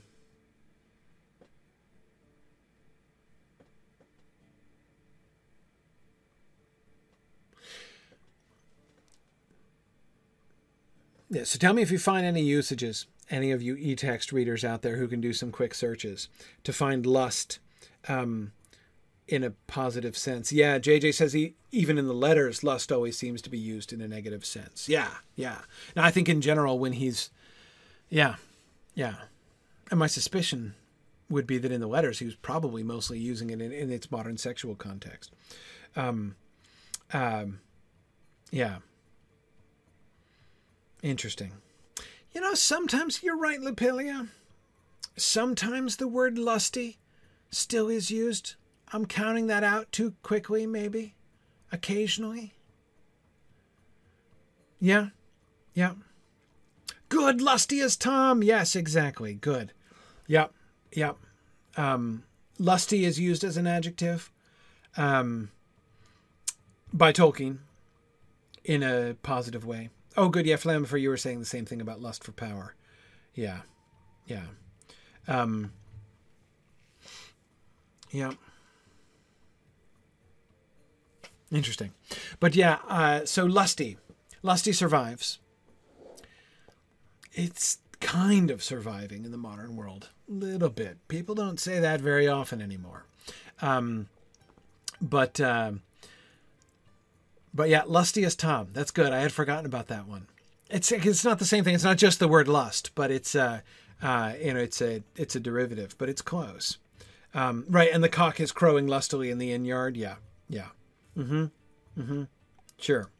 So Tolkien uses the word lusty, lusty lusty and the ad and the adverbial form lustily uh, once. Okay, okay. Yeah.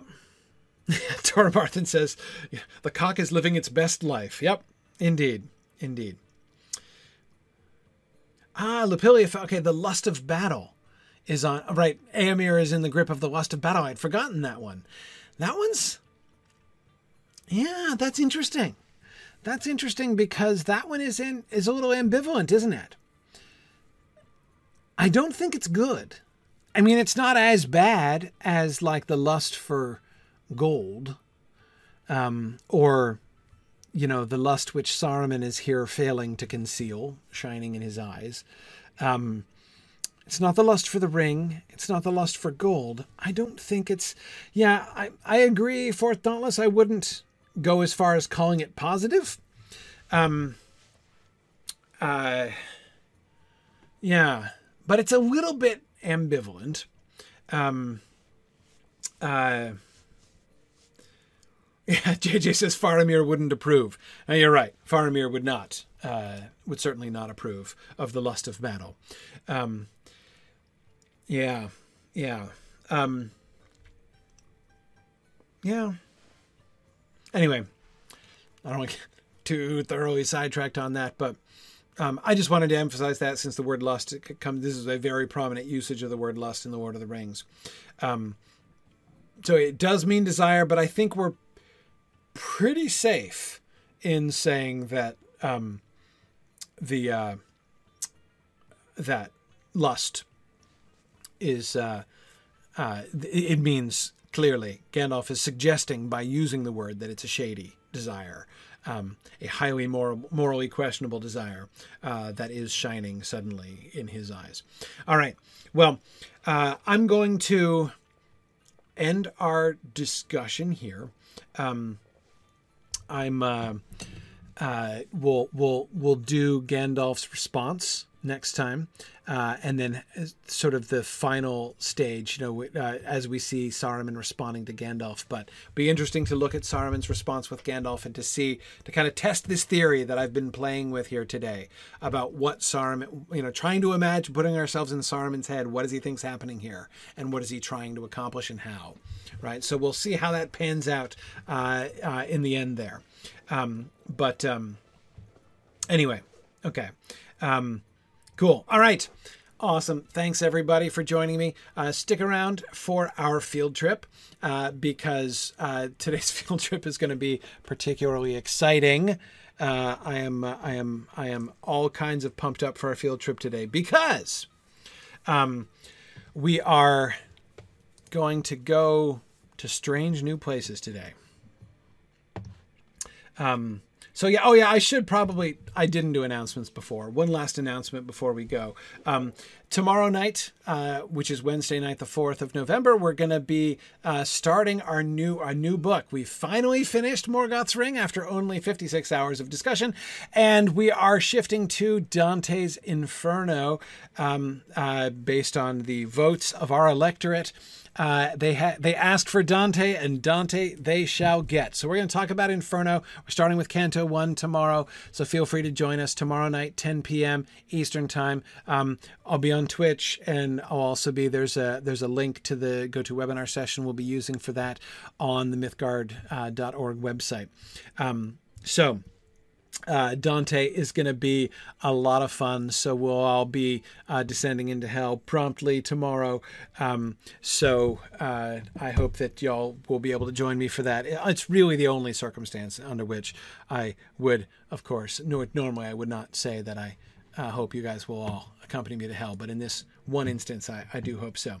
Um, anyway, uh, so but now we're going to shift to our field trip because here's what we're doing. So, last week, for those of you who were with us for our field trip last week, we finished our long term exploration of Angmar, um, which means we have pretty much finished. Sorry, I'm not hitting the right thing here. No, why am I not? All right, never mind. Um, we are pretty much finished with Eriador. Um, we uh, right, we finished Angmar, and we've been pretty much everywhere in Eriador, except for further south. We haven't been to um, Eregion yet. We haven't been to Enedwaith and down towards Dunland. Uh, and that's on purpose because we're waiting until we get there in the storyline, right? Not Dunland, as we'll never get there in the storyline. Um, but we're going to pass through Eregion with the company, of course. So we're going to wait for the company with that. And we've done everything else. We've been everywhere else here in Eriador. So we're going to go on an adventure. We actually did the Misty Mountains, Aranas. We did, in fact, do the Misty Mountains some time ago. Right after we did Rivendell, we sort of segued into the Misty Mountains from Rivendell. Um, so, so, um, uh, we, um, uh, we're gonna, we're gonna go. So we, I, I was thinking, we were thinking, let's go somewhere where, which is discuss, which we've been discussing, but we have never seen in game. So I want to go to the Gladden Fields. We're going to head over towards the Vales of Anduin and explore the Gladden Fields. The Gladden Fields, of course, is one of the newer areas released by the game. And the thing that's going to be especially fun about this, there's there are three things that are especially fun about the Gladden Fields as an in-game field trip destination. The first thing that's fun about them is I've never been there in my life. I've never seen them in game. So this will be me exploring brand new landscape uh, and doing whole new archeo gaming that I've never done before. So that's one thing that's really fun about this. The second thing that's going to be really fun about this is that uh, my character Narnian is a complete wuss and totally under level here. He's like 25 levels under level uh, for this area. So he's going to be getting his butt kicked by like every sparrow and finch that flies by uh, right as we go along in the Gladden Fields. So I will need some help for people who want to contribute to the fun project of keeping my character alive in order to enable me to explore this area. So that's the second fun thing uh, about exploring the Gladden Fields. The third fun thing about this field trip is that I have no idea how to get there. So, um, we're just gonna see what we can find.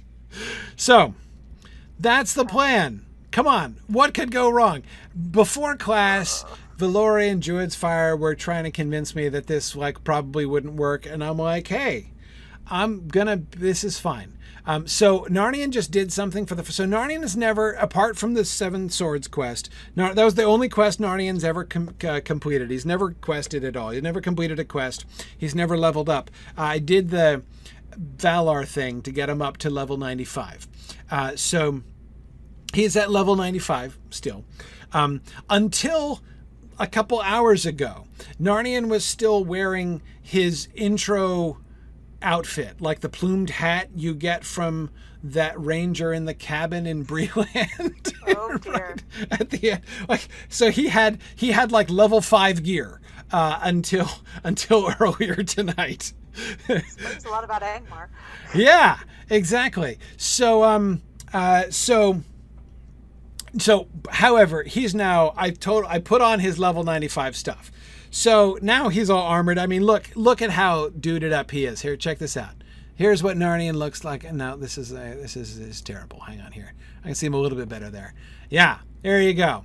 He he looks uh, sort of like a a really questionable attendant uh, at a like country club or you know like he, he looks like a bungalow armor for you. yeah he he he he, looks like a, a like a cheap bungalow entertainer you know in some uh, in some you know beach resort but anyway that's fine um so Buffett cover guy. so this is this is what we're gonna do when I see he's got his white shoes on here, so he's, it looks like he's wearing sneakers. So, um, Just do it. so let's go. So how do we get there? Uh, we just we're gonna go out and we're gonna go east. There's two main ways to get there. Okay. Over land without using Mithril Coin. okay. One is to go through the Misty Mountains, Yeah. up through the path where we took uh, Wiegand, Right. uh, and then when we get to the river, hang a right. The other method uh, would be to go to Lothlorien and go northeast from there and ri- run up the river. That actually probably would be safer and shorter Yeah, Safer I'm and gonna go with shorter. Okay. and prettier. Well, yeah. Scudo says we should cross the Misties. It's more in character.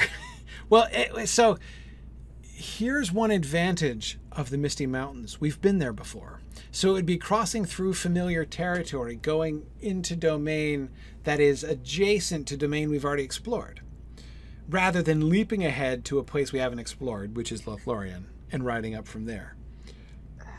Okay, you're the boss, boss.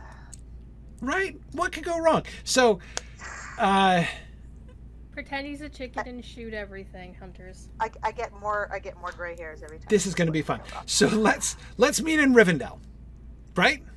That's the best way, right? Yes. Let's meet in Rivendell. Let's go to Rivendell. So let's just let's go off to Rivendell. Let's meet up in Rivendell by the stables. In Rivendell, Anyone got res powers, by the way? it'll be fine. I think probably uh, probably I might need am somebody to gifted in other because I suspect that I would if I'm killed, I'm gonna totally like res back in Bree, right? Mm, or wherever your heart, your milestone is set to. Uh, Wherever my milestone is set to. Yeah, generally. I have like two or three. Your main one. my main one. Um, I don't know which one is my probably Bree then. Um, but You'll just um, let us know what, if it happens. yeah, Oh, good. it's fine. So yeah, I would just need somebody who could. Who, so if we fill it up, you could summon me. Could you? s- h- h- How could I get summoned back? That's the problem. You can't. You can't summon me. Nope. You Yeah. have to be at least 105. Really? I'm Okay. a hunter. I could get you someplace. All right. Well then Yeah, we here, close to yeah. here's here's an interesting thing then. Where's the Grab me, nearest yes. milestone to like where we're going to end up to? Like, is there a milestone reasonably close to the, you know, like the sort of the front edge there of, uh, uh, Well, that would have been Lothlorien then. um, There are other milestones. yeah. Um, b- basically, I'm um, just randomly running around town. I think I ran up towards the Prancing Pony because we were talking about milestones. So subconsciously, I was thinking about my milestone. I should, I'm going to go. I'm going down to the. I'm eventually headed down towards the Stable Master, but I should probably actually think about where I'm in fact going. Okay, I'm I'm clear I now. do think we should follow path. up though, so we don't get separated. Yeah, that's a good entirely plan. lovely. That's a good plan. We should definitely follow up. Just on the offhand chance that something Yeah. bad happens. I, I'm on his Linus today, by the way. He's my highest Okay, player. cool, cool. I would have brought my 130. Hey, yeah. So B- heals. Beorninghús, right? Beorninghús, we could go to. We could milestone there, right? Ooh. Yeah, Beorninghús would be a good choice. Vegbar is the Oh, is it Beorning connected to settlement the rest? close to the river. Okay. Is the Beorning world connected to the rest of the world now? Yeah, Sweet. yeah. That I, I remember doing that as a chicken, uh, getting there. Um, Well, I remember doing the Beorning en- entry and being so upset I couldn't get any closer. yeah, I was too. I was, I was, I was disappointed about that. So hang on a second. Can you? Is there any way to travel, like to take a horse to the? Never mind. I want to cross the mountains. This is going to be fun. Okay. Yeah, you No, I, I, I, I, I want the full effect. I want to see, you know, Wilderland spreading out before me. That's what I want. I insist. Yeah. Okay. No, this is going to be great. To the stables. Where are we going? To Rivendell, where elves yet dwell. So probably our next stop, if you have it unlocked, would be Hrimbarg. It's the closest stable master to where we're going Hrimbarg, you on say. our Oh, I can side. port us there. I think I have a port to Shrim... Crimber, Crimber. Okay, so you've got a you can do you can do a hunter thing to there. Uh, I believe so. Oh, this is going to be Uh, awesome. Yes, Shrimbarg. And we can go to Rhosgobel. We might as well go visit Radagast, like Radagast's house, because you know, like we just met him for the only time we're ever going to in the Lord of the Rings. So no, this is the perfect area for us to explore now. When are we going to get a better excuse to come here? I'm telling you, this is going to be awesome. Um, All right, I will be. I'll be standing over here by um, uh, Bert Bartleby, over here. If you need to be, if you would like to be followed up with us, please head over here.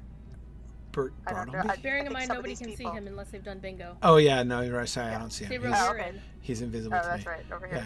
Yeah, if we stand All over over by Aragorn's horse, yeah, Rohirrim. All right. Okay. I'm also limited. We have a limit of six people, so I'm just. We going do? We can make a raid. we, we could Oh, totally you're right. Raid could- the right. We mountains, could yeah. do a raid for this one. We're not doing a. Yeah, yeah, we're not we're not doing instances. So Uh, okay, so uh, who, so Glorellin, what is what is this guy up to? I don't remember this guy. Uh, if you still need to be invited, please head over to me. If not,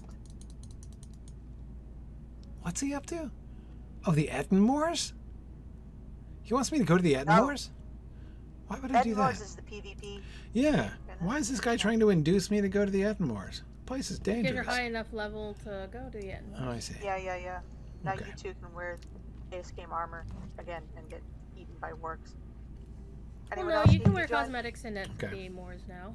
Oh, can you? Oh, that's fun. Yeah, I that. generally, if I'm in the Ettenmoors, I'm eating munchy, crunchy hobbits. Uh, okay, this is All right. great. All right. Okay, here's D May here. She's not in the group yet. Oh, okay. Where's where's Timmy? We should get. Okay, once again, stand should over get- by we- me if you still need to be fed. Yeah, go over there to to Linus over here. So over here. Yeah, there we go. All right. So yeah, yes. D May, Miss, I accidentally killed the Balrog. Anybody who accidentally kills a Balrog can surely is qualified to accompany me across. Okay, this is gonna be awesome. This is gonna be great. Whoa. It's a long list of.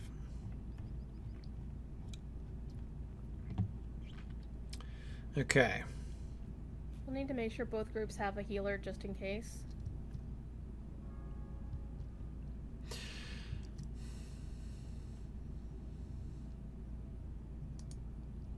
Oh yeah, there's another one over there. Uh, Lathlornileth.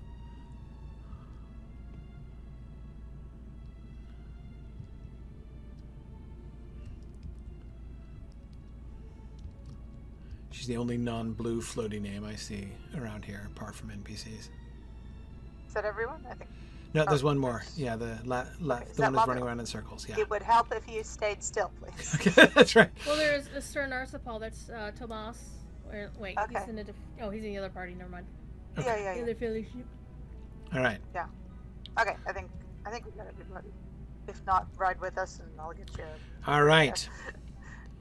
So this is gonna be awesome. So oh wait, hang on a second. Okay. I wanna- Now, this- can I this- port everyone to I'm riding the wrong. I'm riding the wrong horse. Hang on a second. You can. How many people can D-May you will port? have to port the other group if she's got Oh, the D-May, port. do you have a Where are you gonna port us to? Grimbark. No, don't port us to Hammerberg. I want to ride over the mountains. Will. Okay. Grimbark is on this side of the mountains. Okay, wait. Hang on a second. So which one is Hrimbarg? Hrimbarg is on this side of the mountains. Uh, it's the it's a dwarf camp, so there's some stuff to look at. Oh, the didn't get to see dwarf before, camp in yeah. Himberg. Yeah, okay, right, sure. Hey, looks like I've Yeah, got a okay. quest for there. Oh no, that's just where the war effort needs me. Okay, fine. All right. Uh, Yeah. All right, fine. team, That's fine. I'm- We can port you there. That's fine, and then Yep. we'll ride over from there. That'll be great. Yep. Have mercy, sir. It's daylight savings. Yeah. So Dime to to to to Hrimbarg, H R I M B A R G, Hrimbarg. The Misty Mountains one. Yeah. Yeah. All right, I did not get a port request. Huh. What? Hmm.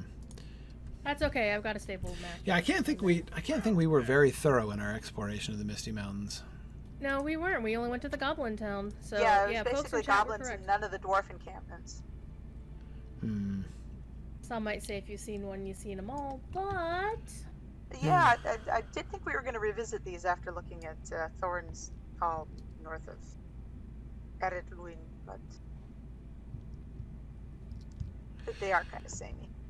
Uh, isn't Arnthro? He's hanging out with us, but he's not blue named. Arnthro, uh, he's uh Longspawn, isn't it? Oh yeah, he's here. Yeah.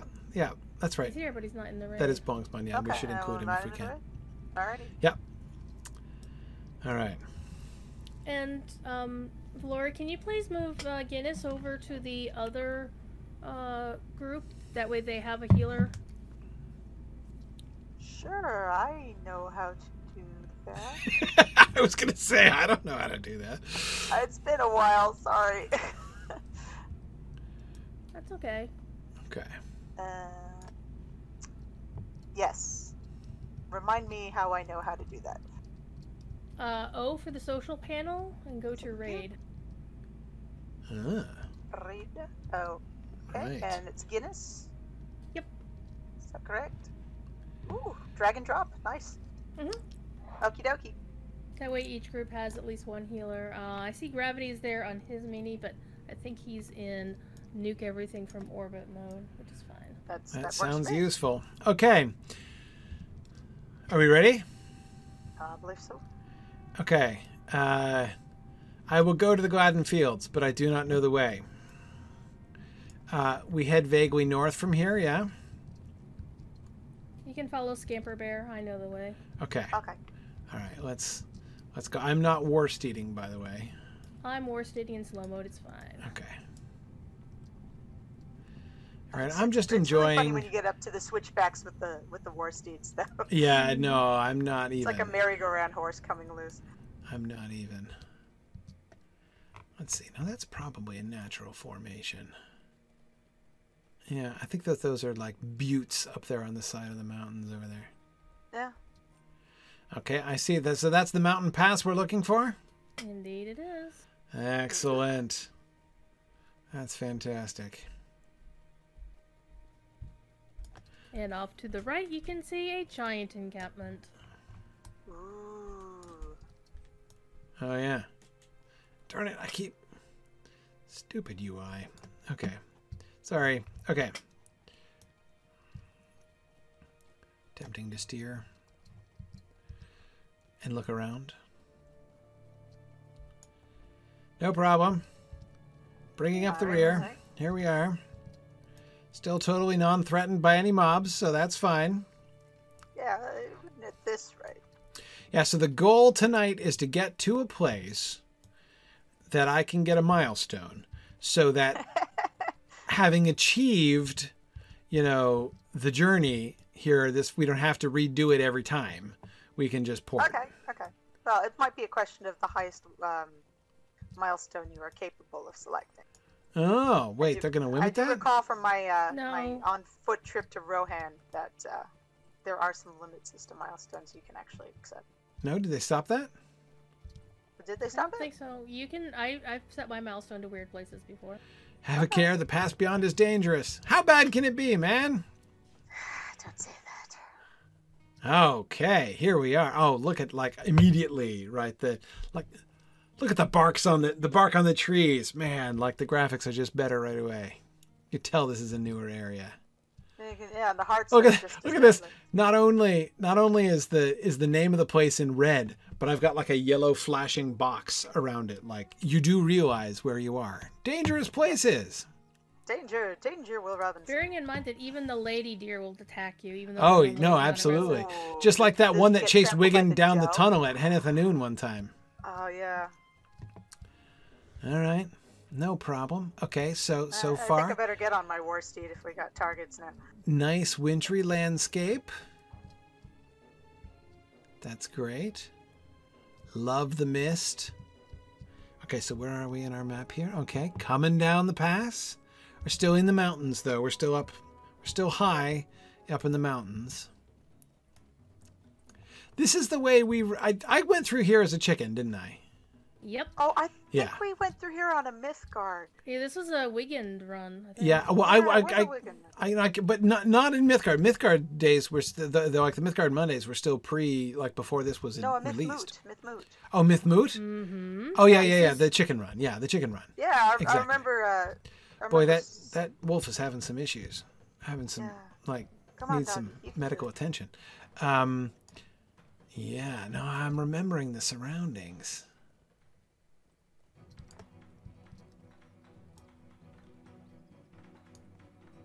And was I running in the form of a chicken, or was I just running as Wigan, straight from? I think we were just running. Yeah, I just did It a. was a Wigan adventure. Yeah, That's right. Uh, we were going to go to Thranduil's palace. That was what Yeah. it was. yeah. We went all the way through to because it was my first time through northern Mirkwood. So it's the second time I've seen this path, but I the, everybody made me stick to the path because they're like it's too dangerous. We don't tried the to path. keep you on the path. Well, I know, Yeah. but that's the point. but it was so exciting. Whereas now you see we are in field trip mode, and you know what that means? Thorough exploration. That's what that Yeah, means. great. I don't think you're gonna pick up the deed though. that Nah. That's okay. Don't need the deed. Okay, But now here exciting. you can see the land opening out beneath us. Ah, the green lands as we descend towards the foothills of the mountains. Oh, this is exciting. Okay, I'm st- ah, sorry. I'm still used to trying to turn with my left clicker and I can't turn. That's okay. Okay, we've descended below the snow line. I'm looking for any evidence of stuff. Where are we going to be coming down? Okay, we're going to come down south of the Carrock. Uh-huh. So this basically this is where this is the the other side of the path that Gandalf and Elrond were trying to send uh, Bilbo and company on in The Hobbit, right? And they ended up coming out further north by the Carrock, right? Yeah. Mm-hmm. Okay. Now we found the Wolf Glade, didn't we? When I came through Yes. before. We did find the wolf glade and the fir trees, etc. We just passed them on the left. Wait, we just passed the fir trees. They're back uh, back this way. Oh, okay. Well, that's extremely tempting. But I'm going to try to stick with my primary objective tonight, which is getting through and finding a milestone. Because this is not a marathon uh, uh, broadcast. This is a normal field trip, sort of normal. Oh, there's nor as normal as like somebody being chased around in circles by a deer is normal. Which is not very normal, but I suppose around here it's gonna be. This is gonna be the new normal. People being chased and hunted by deer will be the new normal for field trips. Love the waterfall. Uh oh, somebody's killing me. I wonder who it is. Oh, it's a it's a worm. That's embarrassing. A crawler is in heavy pursuit. Still around. Oh, it's going. Oh no, a deer! Jeez. Can't leave you alone for two seconds. Nope. No way. Whew. Ah. See, but I'm fine. Look, I, I I took like three hits and it didn't kill me. What was that thing called? A hell heart? No, a hill heart. Okay, I'm gonna say it, looked more like a hell. I'm gonna say Hellheart, more, but more like a hell heart to me. But man, this place is thick with these aggressive deer. yeah. boy, I'm going to tell Grifflet about this. He's going to feel all of his suspicions just heartily confirmed. Um, Heartily confirmed. Yeah, exactly. Oh, wait, we're turning off to the right here? Yes, please. Okay, that's good because I've, I've got, I think, two deer pursuing me right now Oh, jeez. uh, because I started to go the other way, in fact. Ah, gotcha. because the other road you see led to what looked like a ruin so i was assuming that's obviously the way that we wanted to go but i can understand if it's not right this is oh i see there's a there's a there's a, a, a stable master here hmm That's Vegbar. Oh, yeah, definitely, definitely click on okay that. i keep seeing that person's wolf and thinking it's coming to kill me okay so Just assume it is, and we'll just. Right. Right. well, that's that's what I am. I'm just assuming any any any mobile creature I see is probably coming after me. Okay, so Yeah, got some what do we have? Oh, town these stuff. are bears. They're no. Okay, they're not going to kill me. They are killing Wait, me. They're trying to kill me. They just killed me. I'm a Beorning. What on earth is going on here? misunderstanding. Why are the bears running amok? They're not supposed to. They're friend. They're supposed to be friendlies. Well, I thought I saw that they were guards, and then all of a sudden they Yeah. jumped me. Maybe you're too low level. Yeah, JJ says we didn't pay the toll, probably. Oh, now they've become invisible. Who's swinging axes? There's like an Ghost invis- bears. There are ghost bears swinging Ghost axes. bears back. This actually may be a bug. This is Yeah, I think bizarre. so. Let's let's just abandon. Let's just keep going, I guess. Where's the stable master? All right, I'm gonna. I'm gonna. Uh, is everybody okay for me to uh, revive? I'm. I'm. I'm I'm coming back. reviving. Except I'm. I'm, I'm reviving in real Bree. quick. Okay. Yeah. This Um, is bizarre. So the bad news is I'm in Bree now, but I put this in Slack after class so Cordovan can see it tomorrow. that was that was not my fault. Okay, everything was going according to plan. Well, I'm back in town Whoa. and nobody's attacking me. Right. Okay. Um. Uh. Is it possible to rally horn me? Uh, no. If it's red to work? you, no. If it's red to me, no. Yeah, no, it got me out. I'm out. Um, we can rally you to a Beorning House? Yeah. Yeah. because that's maybe. It still got me engaged. I can't turn it off. You're still in combat Run mode. out of town if you can. I'm still in combat. Boy, that was just. Look, I didn't. That was something that was really not calculable. I got to tell you. No, no, no. That that's a definitely a bug. I'm fairly comfortable. When the with. local bears just set on you. Um. Uh. Wildlife when animals attack. Yeah. Oh, now they're attacking me again. Yeah, no, they're they're Yeah, gonna. frankly, they're I don't think I want to come back to where you guys are. But hang on a second. So where can I? Is there anywhere I can? Um, I'm in Southbury there- now. Where do you get to? Isn't there a stable master at the Beorning house? Not directly from Bree. There's one called Hultvist, which is a far-reaching stable master. Sure. You're gonna have to use a mithril coin to Yeah, get no there. worries. I don't know if the bears there will do what they did here. We, we can only we can only see. All right. I'm, Okay. I'm heading that way myself.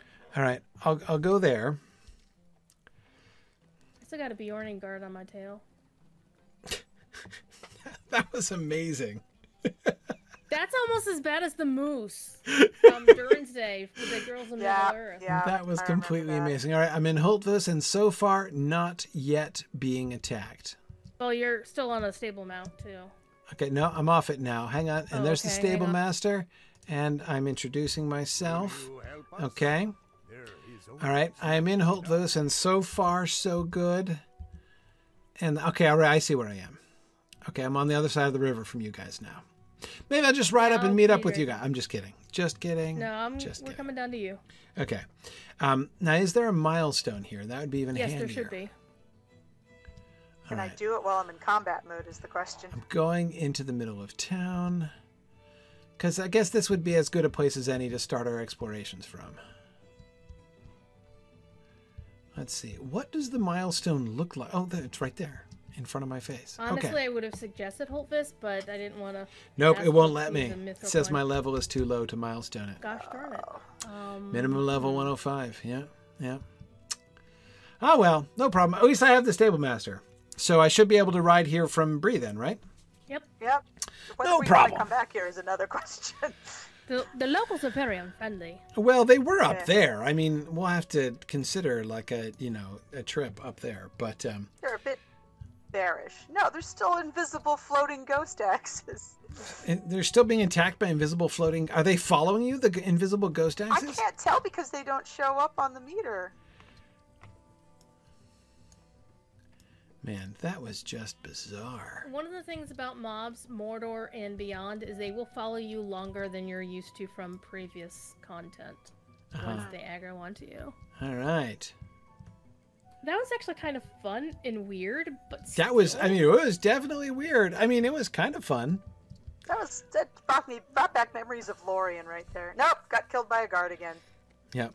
Okay. Right. So there you are, Druid's Fire. Here we are, right in front of the gates. Uh, Well, this is as good a are place you as. way back at? Uh... No, I Okay. just I I got not I got killed again and um it was in the red circle just outside of town. Okay. All right. So yeah, I think we'll. I think we'll. So we'll plan to start here in uh, in Holtvis next time.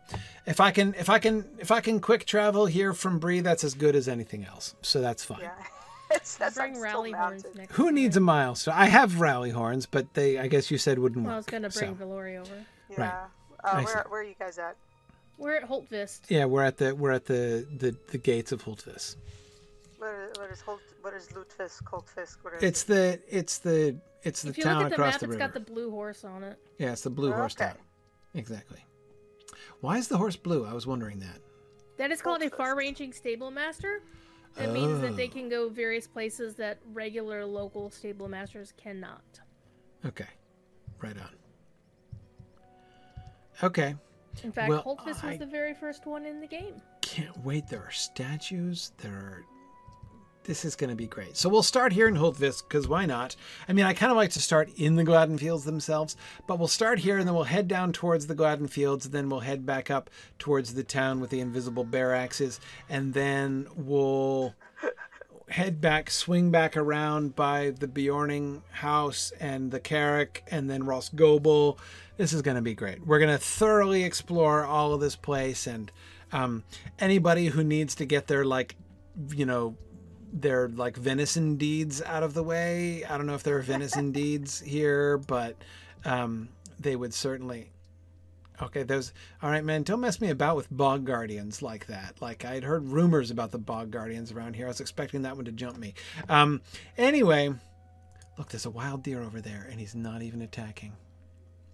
Don't get its attention. And it's kind don't- of like yeah, that. it's kind of like um T-Rexes at Jurassic Park. Right. The forest heart has two hundred and twenty thousand morale points. Yep, That is Wow. amazing. they will mess That you up. is- That they're is very amazing. confident, dear. Um, okay, well, that now, did I not say this was going to be an exciting field trip today? Like, boy, that was something we did not expect. So, thanks everybody for helping me find my way mostly. Now, I found my way safely to the Beorning lands when an unaccountable and wholly unexpected but incredibly interesting and fun thing happened. And next week, we shall begin exploring the land of the Beornings into a brave new country full of uh, architecture and uh, and uh, uh, you know plastic arts that we've not seen anywhere else. So I can't wait. Uh, and um, so we'll begin that next week, and then we will go out from here, and uh, uh, and everything is going to be great. Awesome. All right. Thanks so much, everybody. I look forward to this. Is, this field trips are going to be so much fun for the next few months. It's going to be great. uh, so thanks, everybody, and we'll see you guys next week. Bye now. Bye. Thanks for joining me on this epic exploration of The Lord of the Rings and of Standing Stone's video adaptation of Tolkien's story. If you are having even half the fun I'm having on this journey, I hope you will consider supporting the project by donating at signumuniversity.org/fund.